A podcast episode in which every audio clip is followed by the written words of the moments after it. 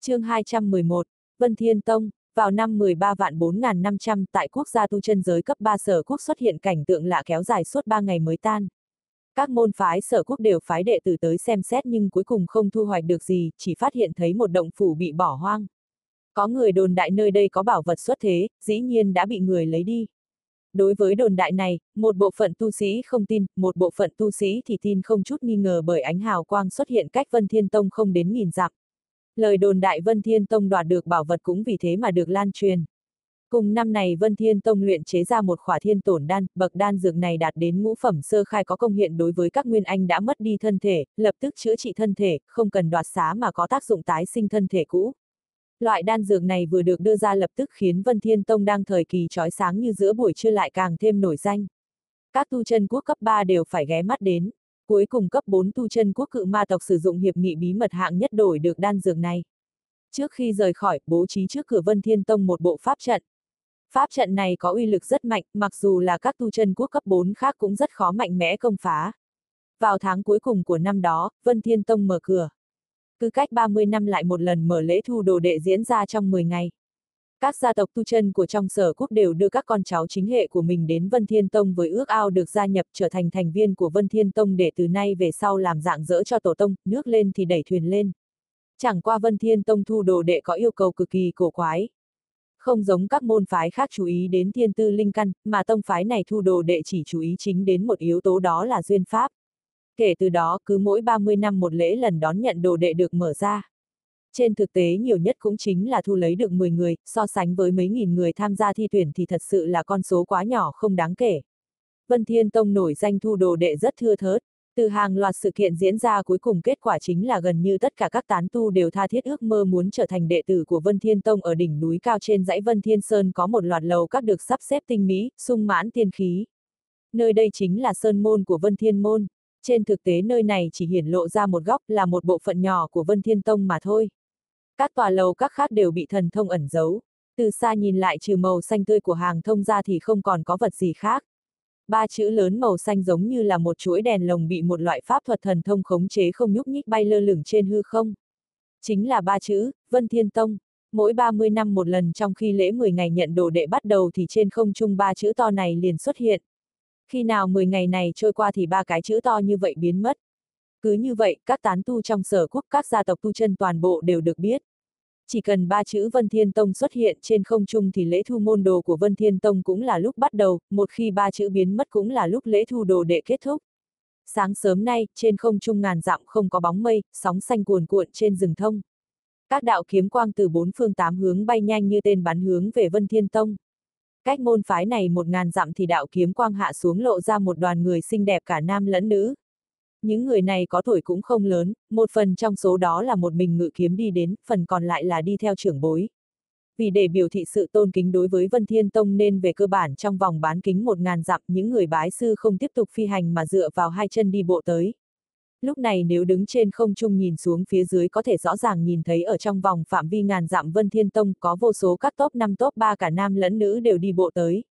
Tại cửa ngoài Sơn Môn Vân Thiên Tông có ba tu sĩ trẻ tuổi đứng phụ trách công việc an bài mọi người tới bái sư. Lúc này trong vòng 500 dặm của Sơn Môn Vân Thiên Tông có hai tu sĩ một nam một nữ hướng về phía trước đi đến. Hai người này trong đó nam tử tuổi chừng 27-28 trông có vẻ trầm tĩnh, ánh mắt bình thản, trên vạt áo có thêu một phi kiếm màu tím chứng tỏ hắn đã là một đệ tử nội môn kiếm khí tông. Đi theo bên cạnh người hắn là một thiếu nữ lứa tuổi đôi mươi thanh xuân. Nàng mặc một bộ quần áo màu tím eo được thắt lại bằng tấm vải lụa tơ tằm cùng màu sắc dáng người đầy đặn cân đối, khiến người ta nhìn không chán mắt. Quan sát lên phía trên, cô gái này có tướng mạo động lòng người, dùng từ hoa nhường nguyệt hẹn để hình dung cũng chưa đủ để diễn tả. Lúc này nàng chu miệng, day day hai chân cất tiếng nói. Ca ca, Vân Thiên Tông này có cái gì tốt vậy, vì sao cố tình dẫn muội tới nơi này? Muội không thích luyện đan, muội thích kiếm khí tông. Người đàn ông thần sắc như thường, nhìn nữ tử, dí nhẹ trên trán nàng một cái rồi cười nói. Kiếm khí tông giết chóc quá nặng, không thích hợp với muội. Phải biết rằng Vân Thiên Tông là môn phái đứng đầu ở sở quốc. Kể cả sở quốc gặp đại nạn cũng không bao giờ lan đến tông phái này. Nếu muội có thể bái nhập vào Vân Thiên Tông, Phi huynh cũng hoàn toàn yên tâm, cha mẹ đã mất cũng nhất định mỉm cười nơi cửu tuyền. Cô gái nghe thấy huynh trưởng đề cập đến cha mẹ vẻ mặt không khỏi tối sầm lại, trầm mặc một lúc sau nàng ngoan ngoãn gật gật đầu, nhìn huynh trưởng cất giọng như chim sơn ca nói. Ca ca, nếu muội có thể bái nhập vào Vân Thiên Tông, muội sẽ tập trung luyện đan cho huynh. Huynh thấy thế nào, đến lúc tu vi của huynh cao chúng ta trở về gia tộc để mấy lão già cứng đầu xem. Ca ca phải giáo huấn tốt bọn họ. Người đàn ông nghe được lời này, quay đầu đi hai mặt lộ ra một tia lạnh lẽo sắc bén. Vì sợ muội muội hắn không chịu nổi đả kích, hắn không có để muội muội biết chi tiết chuyện năm đó. Ca ca, huynh xem người nọ, hắn mặc quần áo kỳ quái quá. Cô gái mở to hai mắt nhìn thiếu niên đằng trước che miệng cười nói. Nam tử ngẩng đầu lên nhìn, thấy ở 200 trượng phía trước một thiếu niên mặc quần áo vải thô chậm rãi tiến về phía trước. Phải biết rằng người có thể đến Vân Thiên Tông bái sư thường thường đều là các tán tu và các gia tộc tu chân, phàm nhân căn bản không thể đến chỗ này. Cho nên ở khoảng cách gần sẽ nhìn thấy một cảnh tượng rõ ràng cách ăn mặc của một thiếu niên vùng sơn thôn. Giống như nghe được thanh âm của thiếu nữ thiếu niên kia quay đầu lại liếc mắt nhìn hai người một cái, nhìn hai người một hồi rồi thu hồi ánh mắt tiếp tục đi về phía trước. Hai mắt người đàn ông thoáng hiện một tia kinh ngạc, hắn biết tướng mạo của muội gái mình có chút động lòng người, mấy tu sĩ gặp dọc đường đi gặp đều phải để mắt đến. Nhất là khi tiến vào trong vòng ngàn dặm của Vân Thiên Tông, dọc đường đi phàm đã nhìn thấy muội gái hắn cũng đều phải liếc nhiều lần. Duy có thiếu niên này, ánh mắt bình tĩnh như nước khi nhìn đến muội gái hắn không có vẻ gì dao động. Thần thức của người đàn ông đảo qua tu vi của thiếu niên này chẳng qua là ngưng khí kỳ tầng 2 tầng 3 thôi. Hắn nhìn thoáng qua sau liền thu hồi ánh mắt, thiếu nữ kia nhìn thiếu niên ánh mắt lộ ra vẻ hứng thú, bước nhanh về phía trước gọi to. Này, ngươi cũng là tới để bái sư phải không? Thiếu niên kia nhớn mày, không để ý đến đối phương tiếp tục bước tiếp. Thiếu nữ hừ nhẹ một tiếng, thân mình nhẹ nhàng nhảy lên, vượt qua thiếu niên dừng lại phía trước người hắn bất mãn nói. Ngươi có bị câm điếc không? Ta hỏi ngươi, ngươi cũng tới đây bái sư hả? Thiếu niên liếc mắt nhìn cô gái một cái, bất đắc dĩ nói. Điều này không phải là vô nghĩa sao? Nói xong hắn lắc đầu lách qua người thiếu nữ đi tiếp. Thiếu nữ mặt đỏ ửng lên, nàng suy xét lời nói của chính mình vừa rồi. Đúng là vô nghĩa, đối phương đã đến nơi đây thế mà chính mình không ngờ lại hỏi hắn là có phải đến bái sư không. Người anh của thiếu nữ khóe miệng mỉm cười, đối với câu trả lời của thiếu niên hắn không có gì cô vui. Ngược lại, ở thời điểm muội gái mình hỏi về vấn đề đó hắn cũng có loại cảm giác này. Thiếu nữ dậm chân một cái lại đuổi theo sóng vai cùng thiếu niên bất mãn nói. Ta nói đương nhiên không phải là vô nghĩa, quần áo của ngươi ăn mặc như thế này nhìn thế nào cũng không giống như để bái sư. Ngươi nhìn người khác xem có người nào giống như ngươi vậy. Ngươi phải biết rằng Vân Thiên Tông thu đồ đệ, lông mày thiếu niên nhíu lại, hắn thầm than một tiếng. Hắn xem ra cô gái này chính là một con nhóc hơn nữa còn là một con nhóc đặc biệt đáng ghét. Nếu không phải tu vi hiện tại của hắn rất thấp hắn sớm đã vung tay áo lập tức rời khỏi, không để bị nha đầu kia sách nhiễu. Thời gian thoát trong nháy mắt đã sau buổi trưa ánh mặt trời trên không trung dần dần như lửa đốt. Mồ hôi từ trán thiếu niên toát ra, nội tâm hắn cười khổ thầm nhủ đã lâu rồi chính mình không thở hồng hộc có cảm giác của phàm nhân bình thường. Đúng lúc này tay phải của thiếu nữ bên cạnh hắn khẽ lật ở trong túi chữ vật xuất hiện mấy quả vải bóc bỏ vào miệng, liếc nhìn thiếu niên một cái tay phải đưa ra hỏi. Có ăn không? Thiếu niên liếc cũng không liếc mắt một cái, lắc đầu tiếp tục cất bước về phía trước.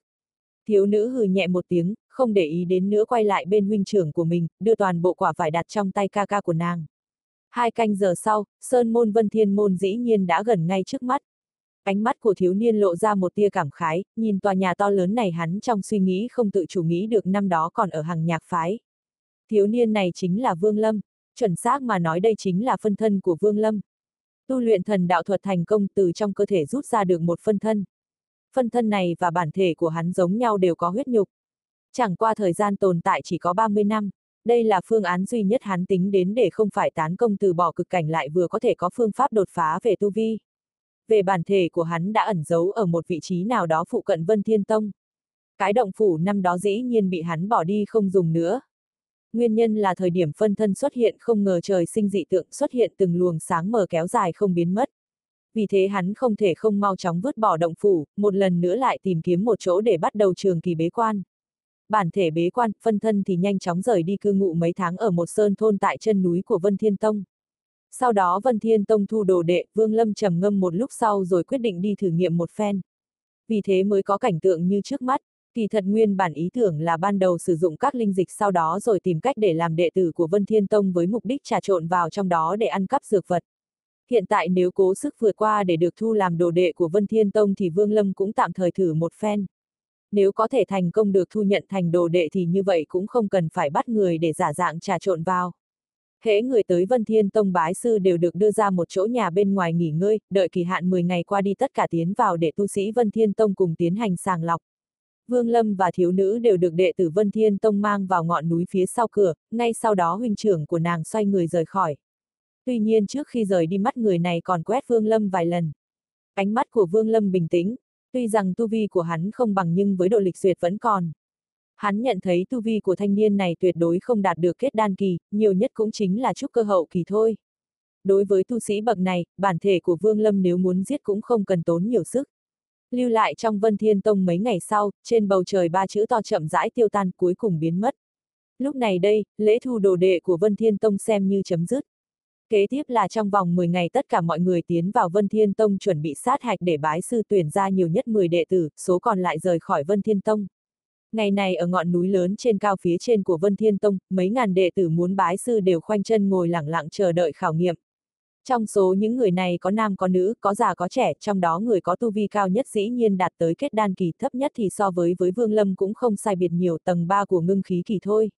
Ở bốn phía trên cao có mấy người mặc trang phục đệ tử màu trắng của Vân Thiên Tông, trên mặt bọn họ đều thể hiện vẻ lãnh đạm mơ hồ lộ ra một cỗ ngạo khí.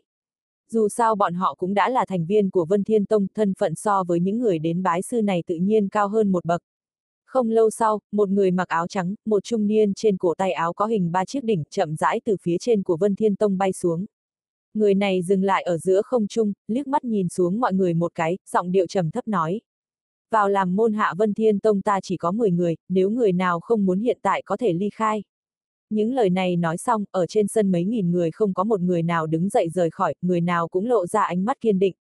Trong số những người này ít ra cũng có vài tu sĩ kết đan kỳ, bọn họ biết lời nói của người đàn ông trung niên chính là để cho bọn họ nghe. Yên lặng chờ một chút sau, người đàn ông trung niên vung tay trái lên, ở bên trong bãi đá bỗng nhiên xuất hiện một lực đẩy mạnh. Lập tức các đệ tử bái sư trong khoảng này đều bị đẩy đi vài bước lộ ra chỗ khoảng trống lớn hơn 10 trượng trên sân đá. Cùng lúc đó một luồng xoáy màu đen bỗng nhiên theo nơi đó dâng lên, mây khói cuồn cuộn ở bên trong quay cuồng mãnh liệt. Thoạt nhìn có chút đồ sộ, cây cột trụ tạo bởi hắc vụ dường như một cánh tay to lớn chống đỡ thiên địa từ trong mặt đất dâng lên rồi kéo dài về phía chân trời, nhìn theo lên căn bản không nhìn thấy điểm cuối. Mọi người bất kể sử dụng loại phương thức nào, nếu có thể cảm nhận được loại vật chất gì bên trong cột trụ này thì như vậy là đủ tư cách thời gian là 6 canh giờ. Thanh âm người đàn ông trung niên kia chậm chậm truyền đến. Sau khi nói xong, thân hình hắn chợt lóe sang một bên, lẳng lặng đứng thẳng nhìn về phía của trụ hắc vụ. Vương Lâm thần sắc như thường, ánh mắt bình tĩnh nhìn chằm chằm vào cổ trụ hắc vụ, nổi lên vẻ trầm tư. Mặc dù nói là phân thân của hắn, hơn nữa lúc cô động ra phân thân thì thần thức và tu vi của chính hắn không có chút nào ở bên trong phân thân. Nhưng trừ bỏ tu vi và thần thức ra, hắn giữ lại toàn bộ pháp thuật và tất cả trí nhớ, một tia cũng không bỏ sót. Lúc này ánh mắt Vương Lâm chợt lóe lên, trong đầu không ngừng phân tích. Dần dần ánh mắt của Vương Lâm lộ ra vẻ mỉm cười. Cây cột này hắn xem ra rõ ràng chính là loại cấm chế thuật nào đấy, tác dụng của cấm chế là hạn chế một số loại dò xét nhất định của những người bái sư. Như vậy Vân Thiên Tông chắc hẳn muốn lấy loại phương pháp này để loại trừ người có ít thành tâm bái sư. Chẳng qua nghi vấn duy nhất của Vương Lâm ở phương diện này là để hạn chế về phương diện gì. Nói cách khác là Vân Thiên Tông sử dụng cấm chế này để tìm ra đệ tử như thế nào. Dựa theo hiểu biết về cấm chế của Vương Lâm, với cấm chế trước mắt này đối với người bình thường mà nói, hầu như để nhìn thấu bên trong căn bản là không thể. Mà nếu Vương Lâm hoàn toàn hiểu rõ thì đối với những ẩn ý của Vân Thiên Tông hắn sẽ có biện pháp tốt hơn. Tuy nhiên đây không phải là điểm quan trọng nhất. Điểm quan trọng nhất khiến Vương Lâm lo lắng là nếu chính mình không hoàn toàn hiểu được Vân Thiên Tông muốn thông qua cấm chế này tìm dạng đệ tử như thế nào, như vậy nếu hắn coi thường mà lấy trình độ cấm chế thuật của hắn tùy tiện hóa giải cấm chế này, tất nhiên sẽ làm cho tông phái này chú ý, đến lúc đó mất nhiều hơn được. Cho nên Vương Lâm không ngay lập tức phá giải mà lẳng lặng chờ đợi. Hắn không tin Vân Thiên Tông đã bày ra trận thế lớn như thế này, trên thực tế là đưa tất cả mọi người tập hợp lại một chỗ, không thể rồi sau đó tuyên bố không có bất cứ kẻ nào đủ tư cách. Nếu đúng như hắn phân tích như vậy thì không bao lâu sau tự nhiên sẽ có người tìm ra được đáp án. Từng khoảng thời gian trôi qua trong nháy mắt đã trôi qua ba canh giờ. Trên sân đá có một số người dần dần ngồi không yên. Bọn họ đã sử dụng thần thức tra xét nhưng thần thức khi đụng vào màn hắc vụ kia liền bị một cỗ lực lượng mạnh mẽ ngăn cản, đẩy bắn trở lại. Mặc cho bọn họ sử dụng phương pháp nào đều không thành công. Cuối cùng có một người bỗng nhiên vỗ túi chữ vật bên trong xuất ra một tượng gỗ điêu khắc. Trong miệng lẩm nhẩm ném ra lập tức bay về phía trong cột hắc vụ đối với động tác này, người trung niên phụ trách thu đồ đệ kia không nói lời gì, mà im lặng nhìn cột đá. Nhưng Vương Lâm cẩn thận để ý thấy người trung niên này tuy nói biểu tình thong dong nhưng đệ tử của Vân Thiên Tông ở bốn phía lại có mấy người ánh mắt chợt lóe ra có vẻ cổ quái. Tượng gỗ điêu khắc vừa hiện lập tức to lên cuối cùng hóa thành một kim điêu thật lớn kêu lên một tiếng mãnh liệt nhằm phía trong hắc trụ. Nhưng tại nháy mắt kim điêu đụng tới hắc vụ bỗng nhiên xuất hiện một bàn tay to vươn ra tóm lấy kim điêu thu vào bên trong màn hắc vụ. Người tung ra kim điêu lập tức biến sắc bật mạnh đứng lên, xoay người hướng về người đàn ông trung niên Vân Thiên Tông gấp gáp nói. Vãn bối thất lễ mong tiền bối trả lại pháp bảo, đây là trọng bảo của gia tộc vãn bối. Người trung niên liếc nhìn người này một cái chậm rãi nói. Tượng gỗ điêu khắc kim văn, đây là bảo vật của nhà công tôn, bản tông dĩ nhiên không giữ lại, đợi lúc ly khai tự nhiên sẽ trả lại cho ngươi. Đệ tử kia lập tức nén mặt giãn ra ánh mắt lộ vẻ cảm kích ngồi xuống bãi đá. Ta trước đã nói, các ngươi có thể dùng tất cả các biện pháp nhằm nhìn rõ vật bên trong, như vậy sẽ vượt qua cửa ải này. Người đàn ông trung niên lại lần nữa nhấn mạnh, nhưng nếu là nhìn thấy rõ ràng, một khi nói ra thì không phải người khác cũng biết sao. Một thiếu niên trên bãi đá cẩn thận hỏi, không thể, nếu các ngươi có người nào nhìn thấu thì như vậy sẽ biết điểm huyền bí bên trong. Người trung niên mỉm cười đáp lại,